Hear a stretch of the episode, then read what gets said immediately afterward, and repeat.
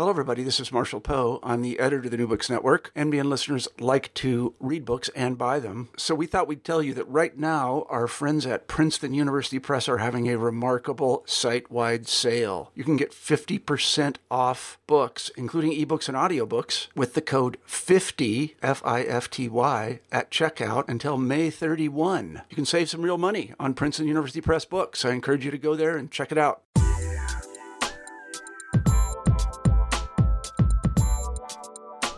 Hello, listeners, and welcome back to the New Books in Science and Technology and Society, a podcast for the New Books Network. I'm one of your hosts, Chad Vlasic.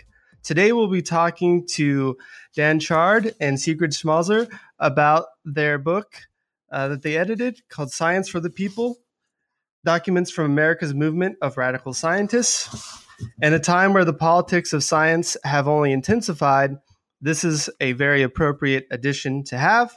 This book indeed uh, is indeed an edited volume featuring original documents from the movement of radical scientists and activists um, from 1969 to 1989, uh, and also includes some uh, recently declassified FBI files on the group, uh, which hopefully we'll be talking about.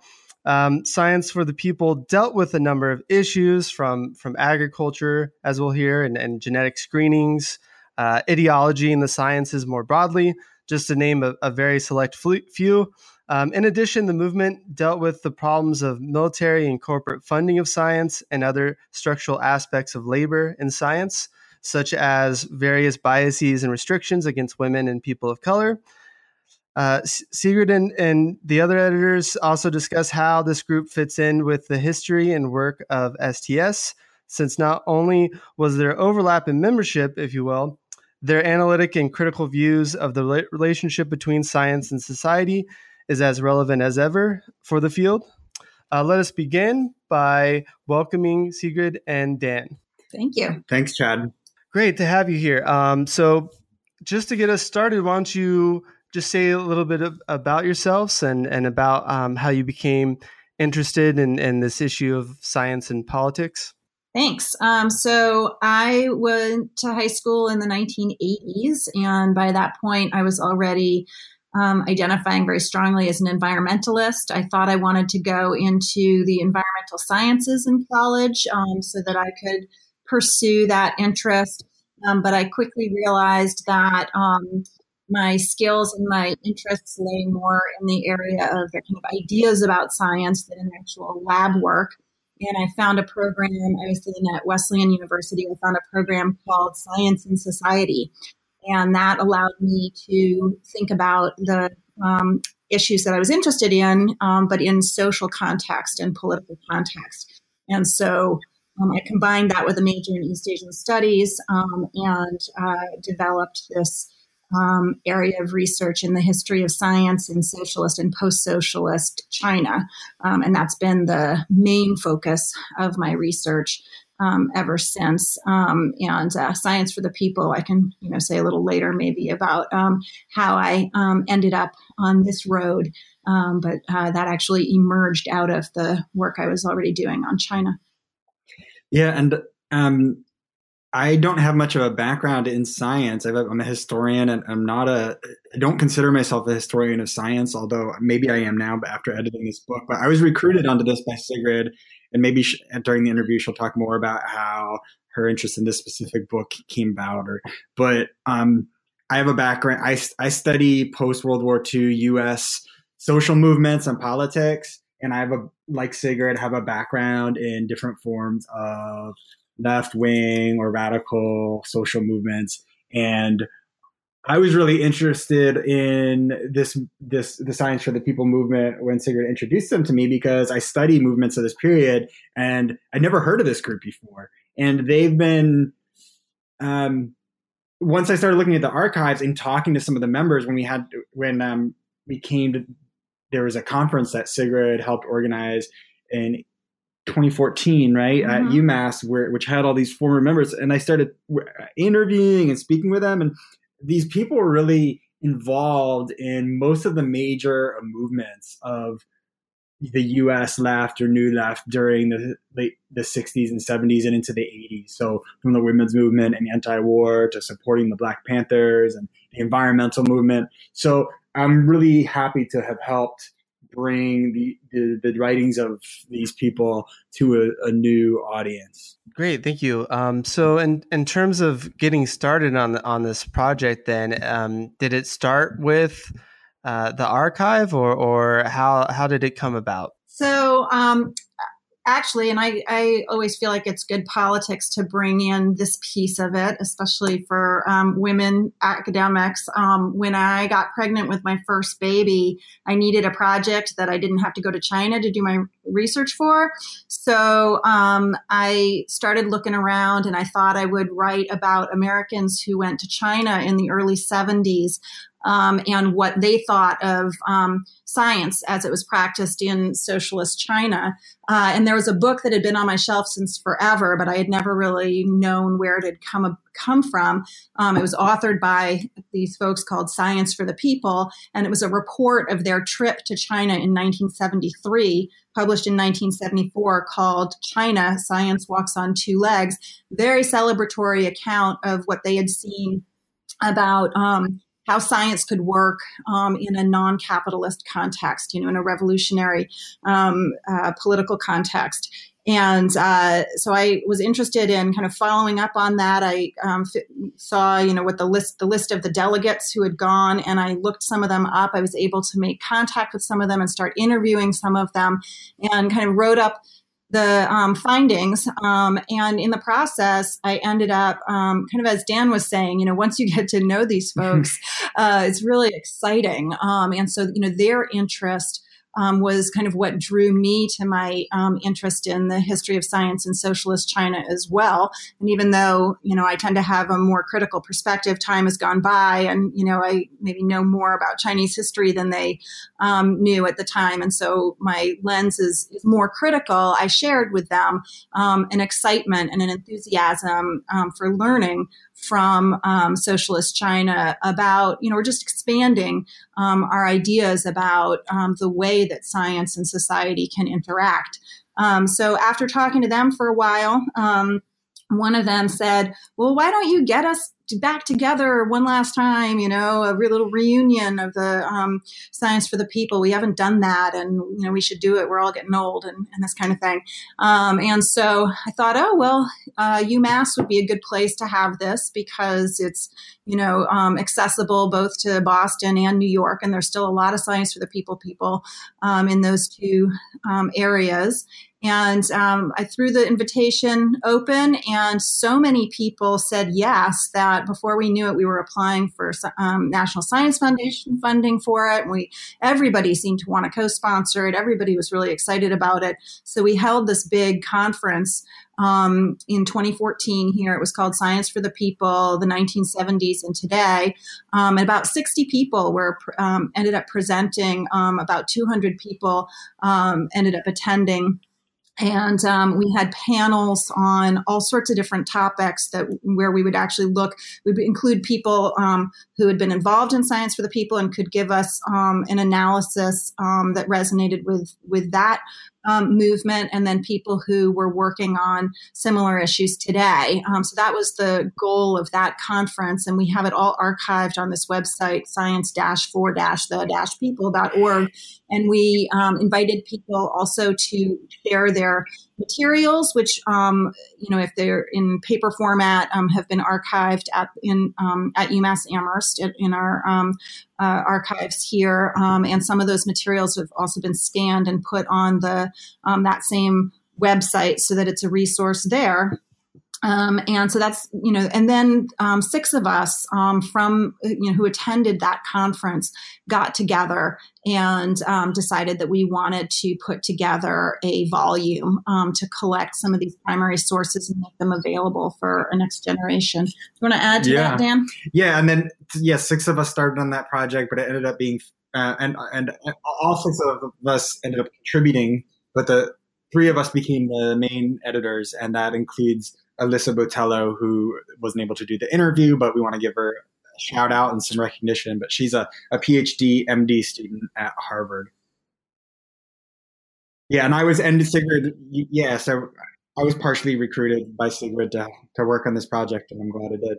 Great. So um, as we get started here with with the book, we have um, some of that discussion in the introduction about this uh, 2014 conference. Um, in addition, we hear a little bit about the the group itself and um, and how it went about creating, uh, you know, basically participation in, in these kinds of science related uh, uh, active political activism. So I was wondering, in terms of the group itself, could you could you talk a little bit about how um, you know they recruited in, in terms of like uh, for instance the bi-monthly magazine uh, and and uh, things like this where they where they got people to be more aware of the issues and and uh, maybe you can even talk about the uh, disrupting of, of, various conferences. Yeah sure. I can do that. Maybe it'd be helpful for your listeners if i just did answer that question with a brief overview of the organization's history or Science for the People was originally founded in 1969 as SESPA, Science and Engineers for Political Action. Social and political. Social and political mm-hmm. action. And that that's at happens at the 1969 December 1969 meeting of the American Association for Arts. I'm sorry, the American Physical Society. No, no, I, I was going to go back to the okay, American Physical okay, Society okay, in 67. Sorry. I'm sorry the American Association for the Advancement of Science.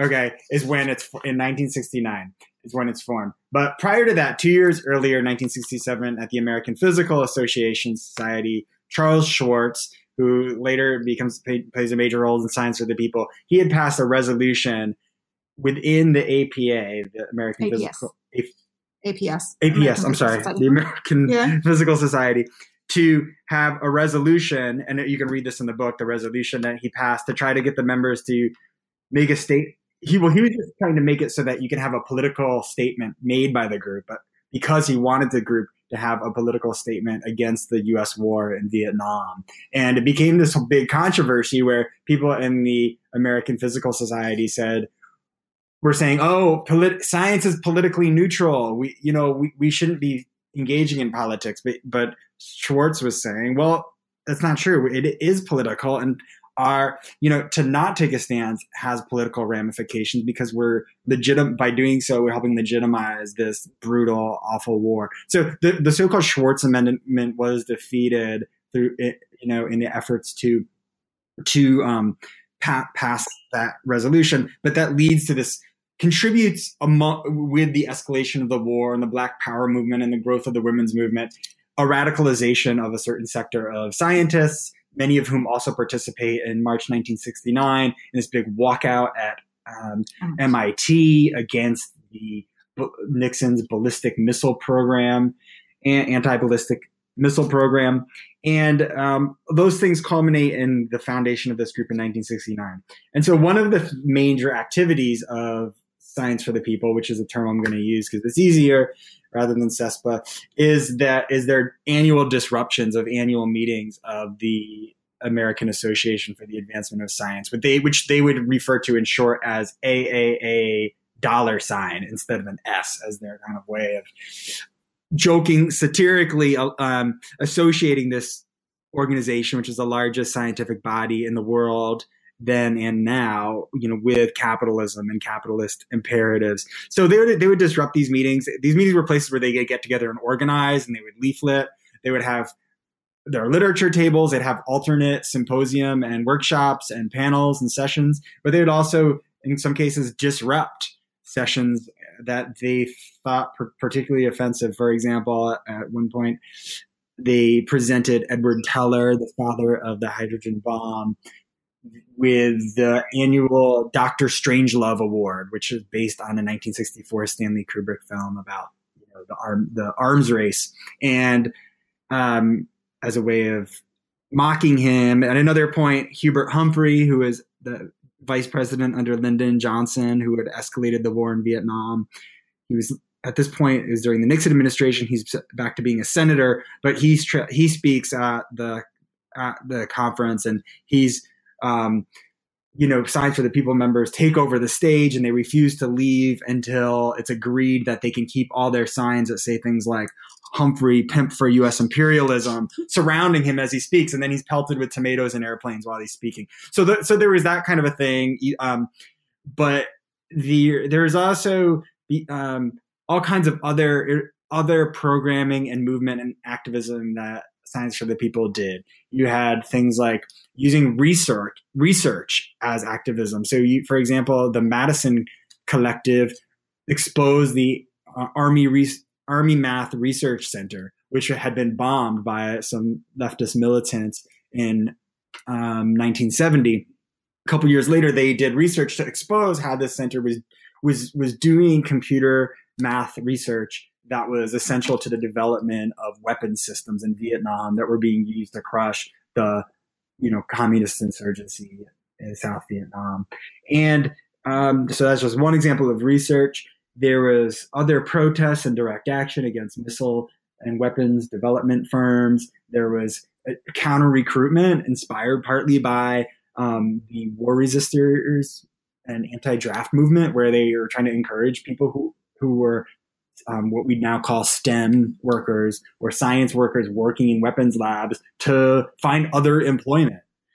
There was, and then um, later in the 70s, the, the, group gets more involved in the environmental movement, and uh, many participate in the big anti-nuclear movement and anti-nuke protests in Seabrook, New Hampshire, against the Seabrook um, nuclear power plant that's being developed there, and the largest nonviolent direct action in American history.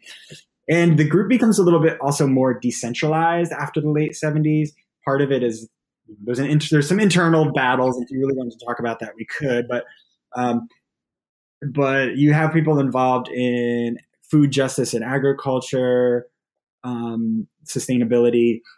You have people involved again in, in, international solidarity work. In the 70s, it's with North Vietnam and Cuba. Later, it's in the 80s when the Reagan administration starts its um, counter-revolutionary wars in Central America. It's solidarity with the Sandinistas in Nicaragua.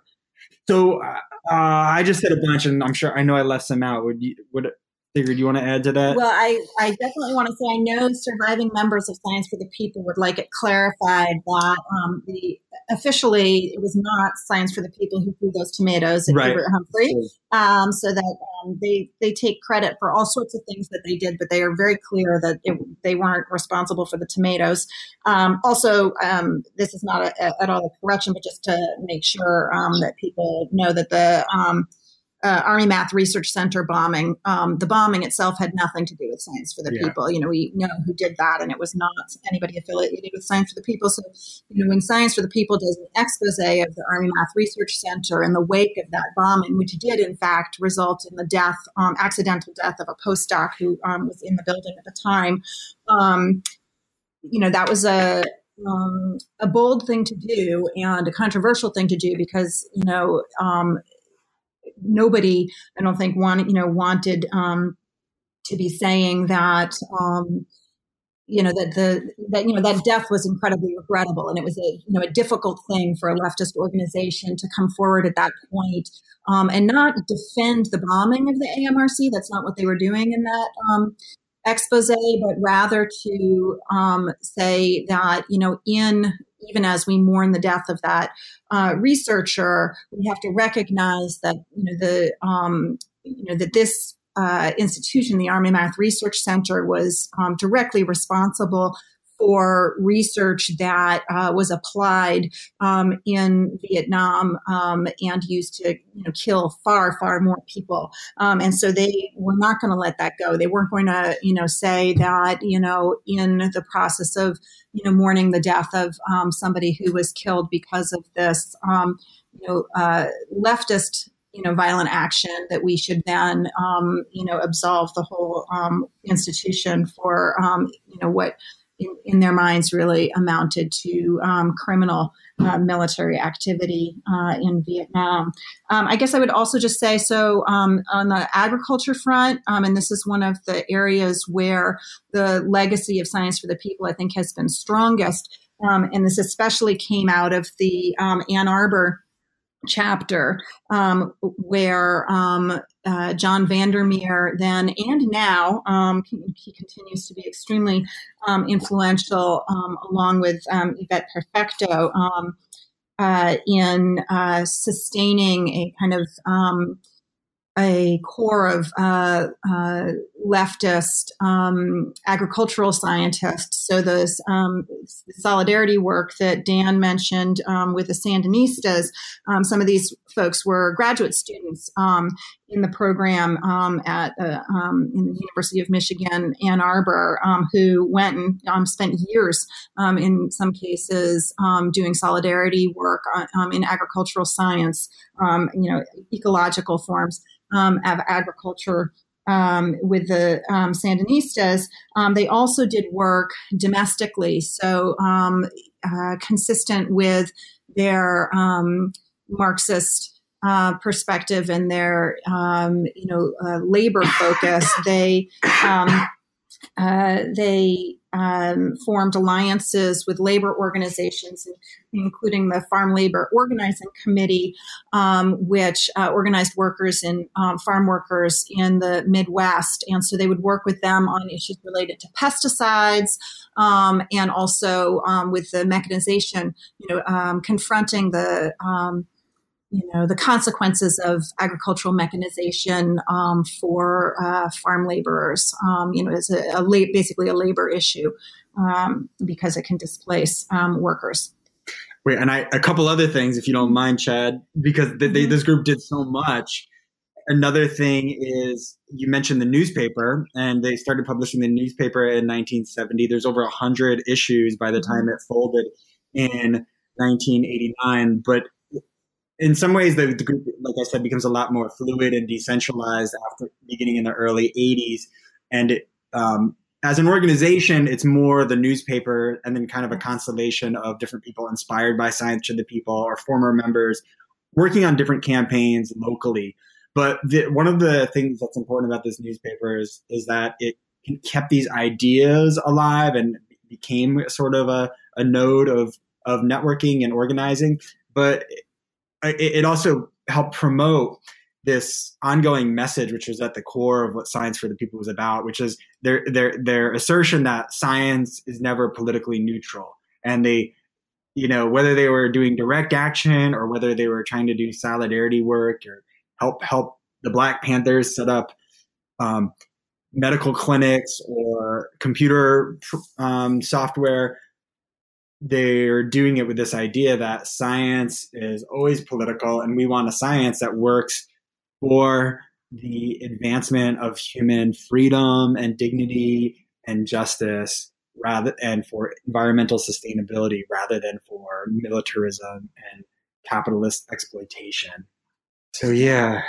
In a nutshell that's what the organization yeah, was about. There's yeah, a lot to say. Yeah yeah, and also challenging um, genetic engineering, challenging scientific racism and biological determinism, scientific justifications for gender inequality mm-hmm. and homo- homophobia or anti-gay, anti-queer ideas and policies, and um, also played a members played a critical role in probably one of the most important movements of the 1980s, which is a successful movement to stop the Reagan administration's um, Strategic Defense Initiative, also known as the Star Wars Missile Defense Program, which was at the time the largest military project in American history. Yeah, so my question was was more about the uh, the the pr- like promotion and recruitment uh, elements of the group, but as, as this was a great overview of everything that they'd done, and so obviously these these kinds of actions were uh, the ways in which they um, uh, you know, uh, recruited throughout their and promoted throughout their uh, uh, existence. So um, on that sorry. You know when you are looking at like what you know brought people in you know so that they're organizing on college campuses right um, for the most part. And so there are a lot of people who um, you know come to it because they are you know members of these campus um, communities and they um, become you know involved through that kind of um, networking. Um, but then more broadly the magazine acts as a you know a very important point of entry. And I think a lot of people, you know, as we were doing researching the book, one question that we were asked periodically is, you know, how are you defining a member of Science for the People? And I think the very fact that that um, is a difficult question to answer speaks to some of the organizational structure because, frankly, you know, people, when we were having the conference, would identify themselves as former members uh, of the organization who, you know, really had just been subscribers to the magazine. But for them, you know, that was, you know, they felt connected to this movement because they were supporting the magazine through their subscription, because they were reading it, you know, potentially they were also contributing to it. Um, but that, you know, you know, that um, involvement in and of itself uh, was an important way for people to feel connected to this movement, and people who now, to this day, um, feel connected to the movement, such that when the um, when the call went out for the conference, they signed up, um, and now that the um, organization has actually been um, revitalized, um, they uh, there are you know people who you know, whose connection to the organization um, was via the magazine, who are now moved to, um, you know, to participate. And they also did a lot of recruiting, you know, through the AAAS meetings and conferences and with their counter counter recruitment mm-hmm. efforts and in anti-war movement networks and other leftist networks. Mm-hmm. And in in terms of what's unique about this movement, um, could you could you speak a, a, little bit more about their uh, interventions in terms of um, their their intellectual sort of point of view here when it comes to uh, an ideological critique of science. So in the in the first chapter, we have a number of documents, you know, uh, ranging from uh, 19, the 1970s uh, to most recently in 2014. So, um, could could you speak a little bit about maybe the the consistency of their critique and um, you know some of the different elements of their cr- critique of mainstream science? Sure um, so one of the things and one of the reasons that you know this organization spoke um, so compellingly to me is that you know so you know i'm a a historian who studies um, science and politics, um, and so I, you know, I'm kind of bridging um, history and science. These um, were folks. Some of them, some of the people involved in Science for the People, were were historians or social scientists, and many of them, most of them, were um, natural scientists. Some of whom had an extraordinary um, uh, capacity to understand um, history and politics, and that is, you know, increasingly rare. I would say it was rare even um, in the 1970s. Um, but um, these were folks. Um, Dick Levins, Dick Lewontin, um, Stephen Jay Gould, Rita Arditti, many others Jonathan Beck. I mean, I could go on and on, but um, Ruth Hubbard, um, another um, great example. These are people who um, were steeped in um, the in um, political analysis. They um, and especially in um, the political ana- analysis that comes um, out of the Marxist tradition. So these were people who had read their um, Marxist history and political philosophy and were able to apply it very thoughtfully in a very um, deep and rich manner to the um, politics of science in their own day. Um, they drew in particular from the writings of um, British Marxist scientists from the um, interwar period, um, people like Bernal and Haldane and Hogben, people, Needham, people who themselves identified as Marxists who drew on understandings of political economy to analyze, you know, where science and politics were going at that point. Um, and the 1970s was quite different. Um, it, it, was a, a different um, um, historical moment, to be sure. Um, so the analysis was going to change.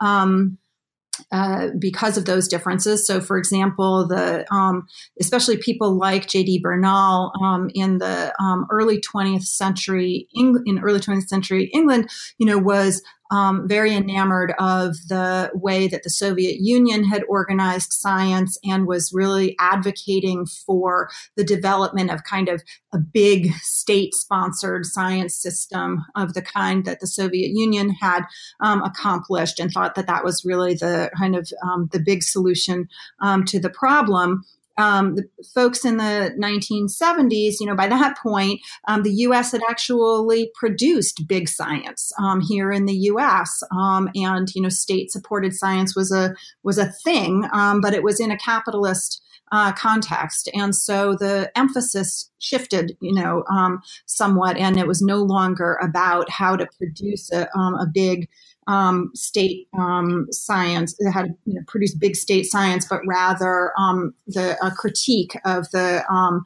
state corporate um, scientific axis, and to um, you know question how big science had come to serve capitalism and imperialism rather than serve the public interest as those early 20th century Marxist scientists had envisioned. Um, another kind of major um, important difference was the way in which race and gender came to um, you know be recognized as um, very important um, um, kinds of uh, of oppression and um, axes um, for analysis. Um, so they were not necessarily always successful in you know figuring out how to um, prioritize race and gender uh, to the same extent um, as um, you know as, as looking at um, class oppression under capitalism. And there we talk somewhat in the book um, especially about the feminists um, in the Science for the People movement who um, have uh, e- expressed considerable frustration about um, the limits to which they were able to pursue uh, a feminist critique of science within Science for the People. So there were um, there were gaps, um, but it, these were definitely um, subjects that were on the table and that many of the members of Science for the People were um, explicitly and passionately uh, committed to.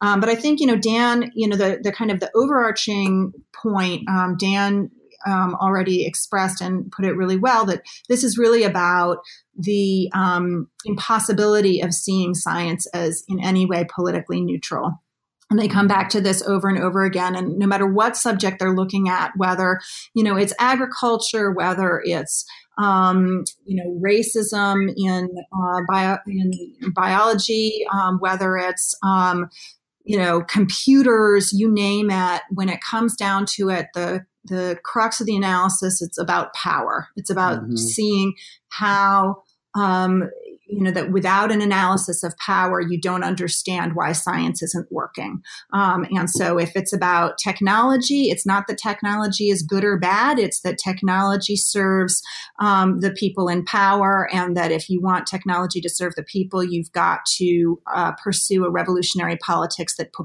puts the people in power. And you can't expect um, technology to um, serve the people unless you have a revolutionary politics. And that will be true with agriculture. If you're wondering why why chemical corporations, uh, you know, or why our, our uh, why we have so much, we use so many pesticides.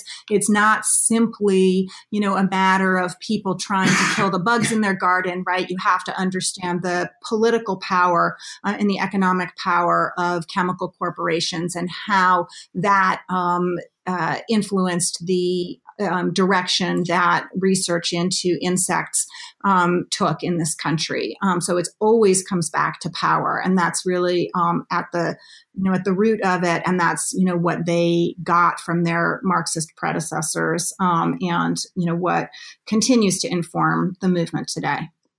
I add something to that.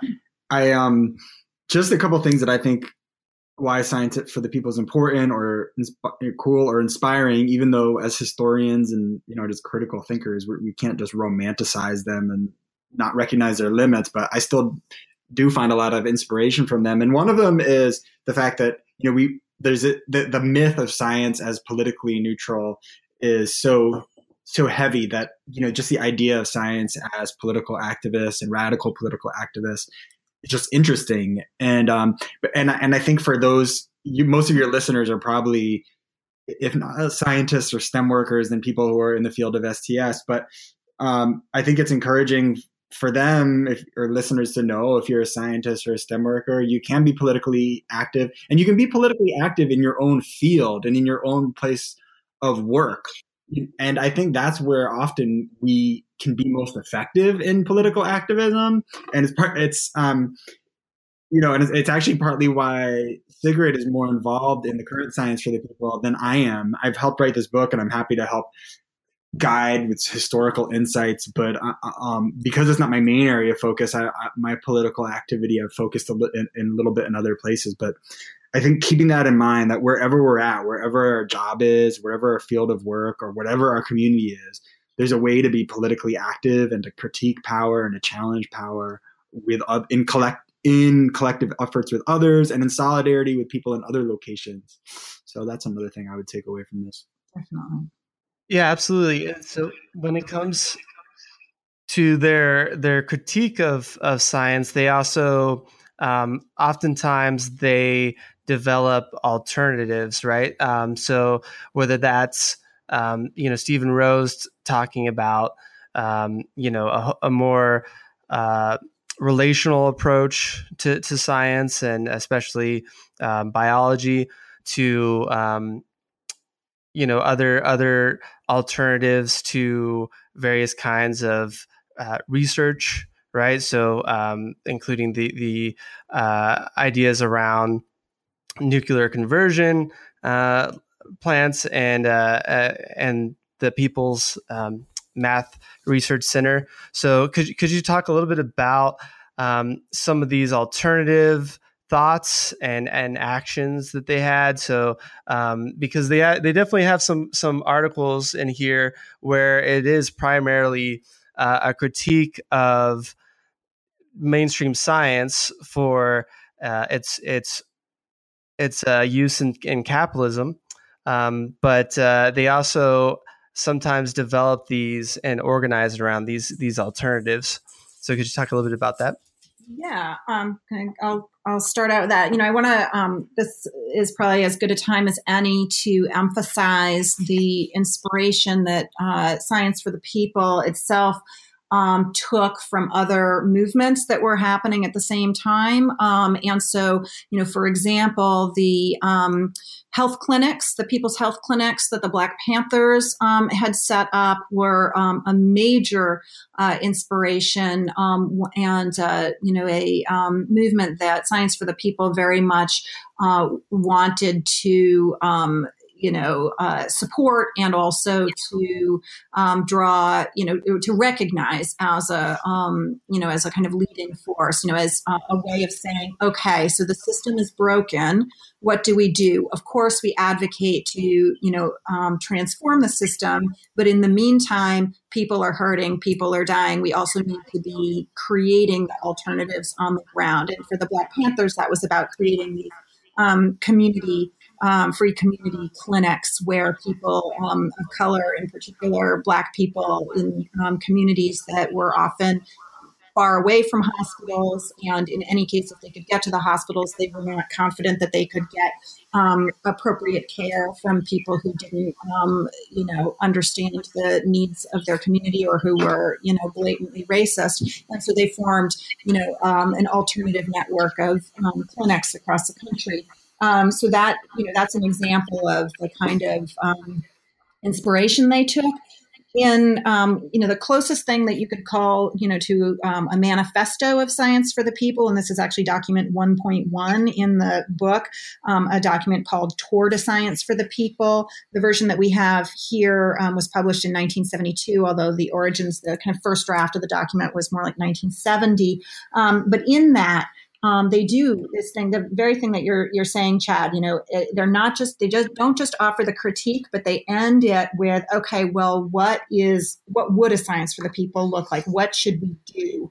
Um, and they have a list here of six different ways in which um, scientists can actually do their work differently. One would be technical assistance to movement organizations and oppressed people. So this included um, direct assistance, for example, to the Black Panthers and the Young Lords, um, and the you know Farm Labor Organizing Committee. Um, two, number two, foreign technical help to revolutionary movements. So that included their work um, uh, helping um, uh, revolutionary movements in Vietnam, in Nicaragua, um, uh, Cuba. Um, number three, people's research. Um, this, and this they say, quote, unlike the technical assistance projects described above, uh, these are areas in which scientists should take the initiative and begin developing projects that will aid struggles that are just beginning to develop.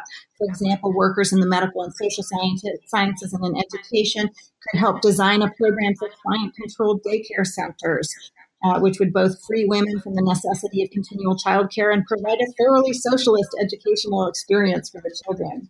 Uh, number four, exposés and power structure research. That's you know what Dan was talking about before with the uh, Army Math Research Center. They also did a very influential expose on um, the Jason group, this secretive group of scientists um, that the government hired to um, advise them on military matters. Uh, number five is ideological struggle. Um, and so this is basically the cr- creation of um, the, the, magazine would count here. Also, um, they made numerous. Um, uh, curricula, um, uh, school curricula. We have uh, one example in the book of um, from the what they call the Feed, Need, Greed uh, school curriculum on agriculture and what we would today call food justice. Um, Number six is the demystification of science and technology. Um, so basically, being this is you know what today some people might call science communication, right? So actually um, trying to explain um, uh, scientific uh, ideas and uh, you know the content of science to the general public. Um, however, unlike a lot of the folks who are involved in science communication today, they saw this explicitly in um, political terms, and that's why they use this term demystification, which is you know a term that Marxists commonly um, use uh, to indicate that it's not just about explaining concepts, but actively subverting the way in which the power structure um, keeps people ignorant um, of the uh, of the knowledge that they need in order to liberate themselves.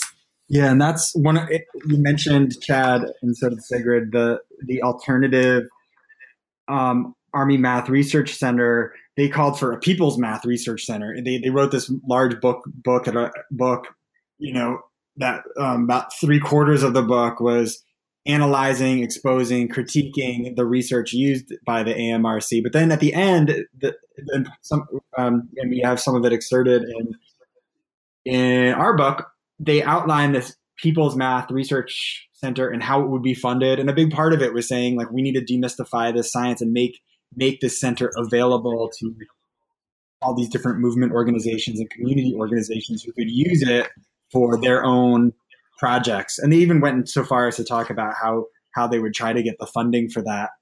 Um, similarly, there was also this movement in the 80s that some Science for the People were members of that was seeking to convert the U.S. nuclear laboratories in Livermore, California, um, and Los Alamos, Mexico, into some other sort of research center that would be have similar purposes, you know, being used for the people and research would be used for development of human welfare rather than militarism. You've already touched up on this, but um, a number of these chapters also discuss these um, a- attempts to um, integrate not just uh, scientists, um, uh, you know, re- regarding these kind of politics, but also getting non-experts involved, uh, and you know, whether it's whether it's talking about a kind of participatory technology or um, research, as you mentioned.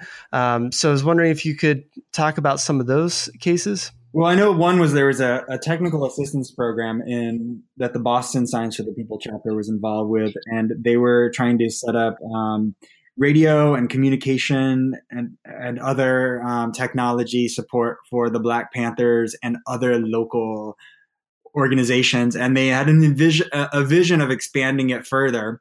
Some of the limitations were that this was a small collective of people mostly working in volunteering in their free time. And sometimes they had challenges um, you know, their their their goal was to teach other people how to do this technology themselves, but often it ended up being a free repair or technology advice service, and they weren't able to m- move beyond that with their limited resources.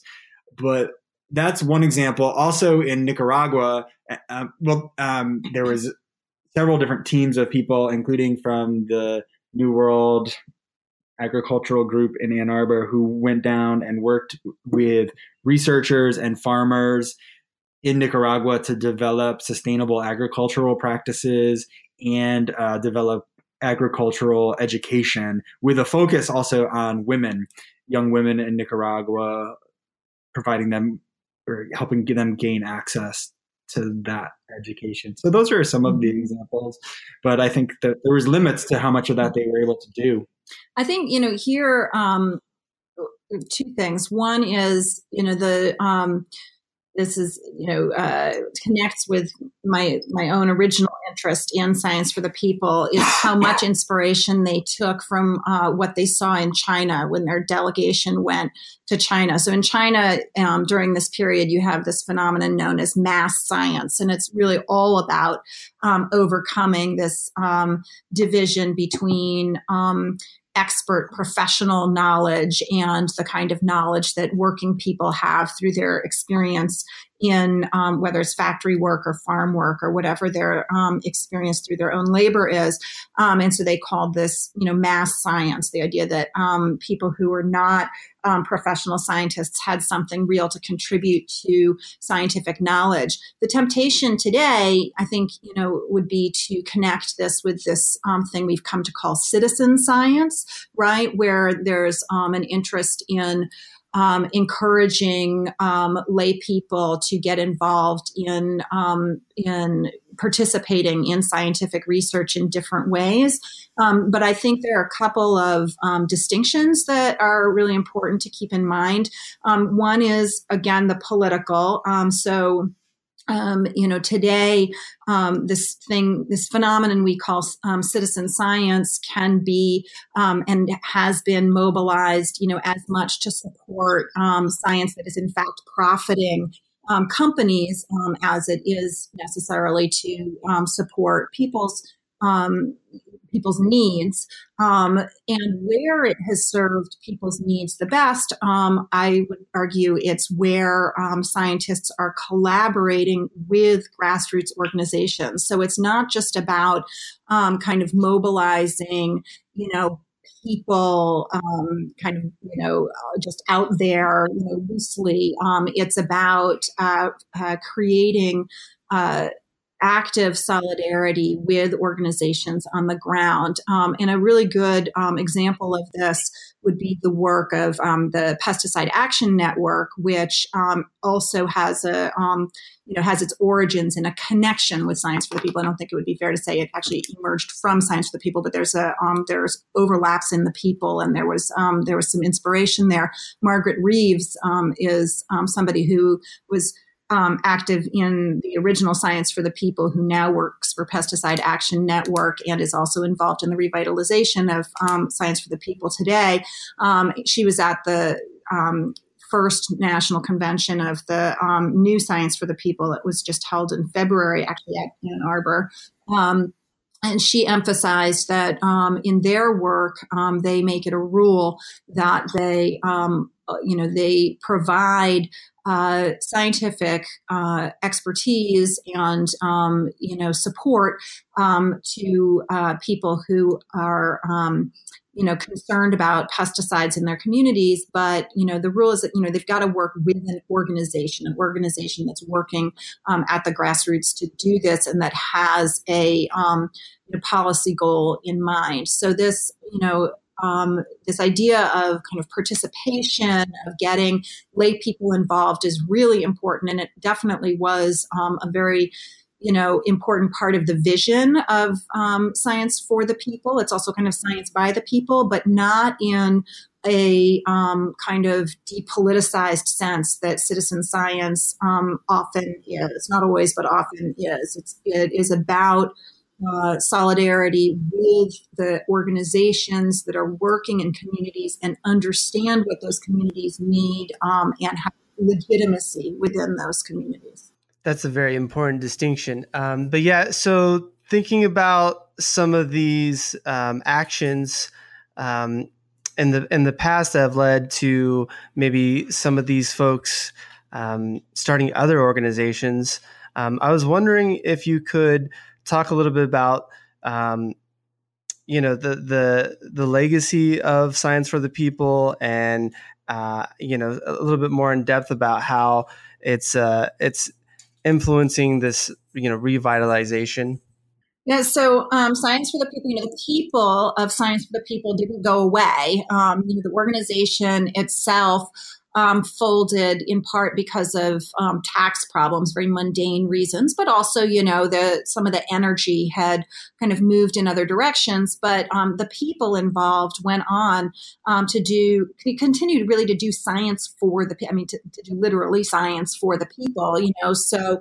um, uh, whether that means, you know, working among um, Maasai people in Africa to um, develop appropriate water um, and energy um, technologies, which Bob Lange um, of the um, original Science for the People does, um, or working in occupational health and safety. That's a major area where um, people originally in Science for the People have continued to do very important work. Um, pesticides, I already mentioned, and other kinds of environmental environmental work, um, uh, medical, like uh, medical equity, um, health equity, um, these areas. Um, so many different areas that um, you know people continued um, to do this uh, to you know put their energy into the current revitalization of science for the people. again, they just had the, we just had the first of the revitalized uh, the first National Convention of the Revitalized Science for the People in February. The organizing around that has been going on for several years, but got a real boost after um, Trump's election and with the first um, March for Science in 2017, um, mainly because I think a lot of people felt that on one hand, we absolutely want to march for science. On the other hand, we don't want to march for some kind of science in the abstract, right? Like we're marching for science for the people, not science for the Pentagon, right? And we want wanted to make that clear and make that point clear. The um, second March for Science just happened uh, last weekend, and um, Science for the People was out in force um, in all um, in many of the um, the major um, centers. Uh, there are now chapters in quite a few places, including New York, Atlanta, Ann Arbor, um, here in Western Mass. Um, there uh, a number of other um, a number of other chapters, and we have working groups on militarism, on nuclear disarmament, on sociobiology, on labor, organizing on Puerto Rico. Um, and on education, um, on climate change, on reproductive justice, um, and a number of other um, number of other issues. And several of the chapters, including our own here in Western Mass, are very committed to forging solidarities with grassroots organizations um, to address the issues that they are facing. Um, in the communities that they are organizing, and figure out ways that we can put scientists um, in the service of the um, the you know uh, issues that they've identified as most important to their communities. Well, we're just about out of time here. Um, I before we wrap up, I just wanted to ask you both um, what uh, what projects are you are you working on now? I mean, Sigrid, you just mentioned some of the um, some some of the activities around science for the people right now, but um, in terms of your uh, current scholarly work, um, could you talk a little bit about that? Sure. Um, yeah, I, I, admit that I'm spending a lot of time on science for the people, and I am um, I am uh, thinking about it as a hybrid um, of uh, scholarly and, and um, um, an activist work, um, and also um, working to launch a book series with UMass Press um, called Activist Science and Technology Studies.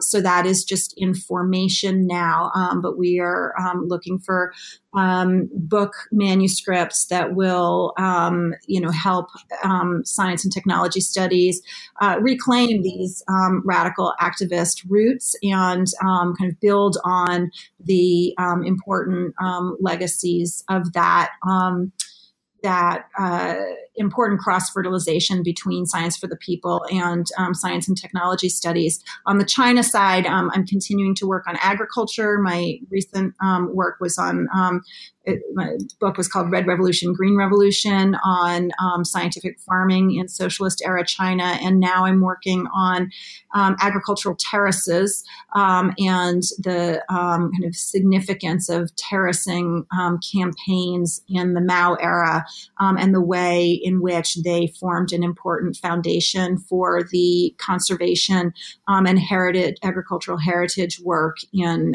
more recent times around agricultural terracing in China. And my research is not on terraces, but on terrorism. um, so I'm I'm writing a book. Um, I'm finishing up a manuscript for a book. It's called Nixon's War on Terrorism: um, The FBI, Leftist Guerrillas, and the Origins of Counterterrorism. And it's it's with the post um, the Power Politics and Society series at the University of North Carolina Press, and it's looking at how um, how um, violence that came out of the movements of the U.S. left in the, in in the late 60s and early 70s, groups like the Weather Underground and the Black Liberation Army, and like the bombers at the in Madison at the Army Math Research Center, how that's um, looking partly how where that violence came from in terms of being motivated as a response to state violence, but then how that violence in turn influences the FBI, the Federal Bureau of, of Investigation, and its surveillance and counterintelligence practices and um, politics more broadly during the Nixon administration, and looking at how this conflict between the FBI and the Nixon administration and this leftist guerrillas contributes to the emergence of counterterrorism. so, and and efforts to revive also and, in, efforts to revive a cold, uh, earlier Cold War surveillance state in the name of fighting terrorism. So it has ramifications also for our post 9/11 era, where um, we have we do have a revitalization of a surveillance state and counterterrorism that's even being directed at movements like Black Lives Matter and the, the anti-pipeline um, indigenous protesters in the Dakotas, and et cetera. Well, those sound like very interesting projects. Um, I hope that when your book comes out, that you consider, you know, um, joining one of our uh, New Books Network podcasts for an interview.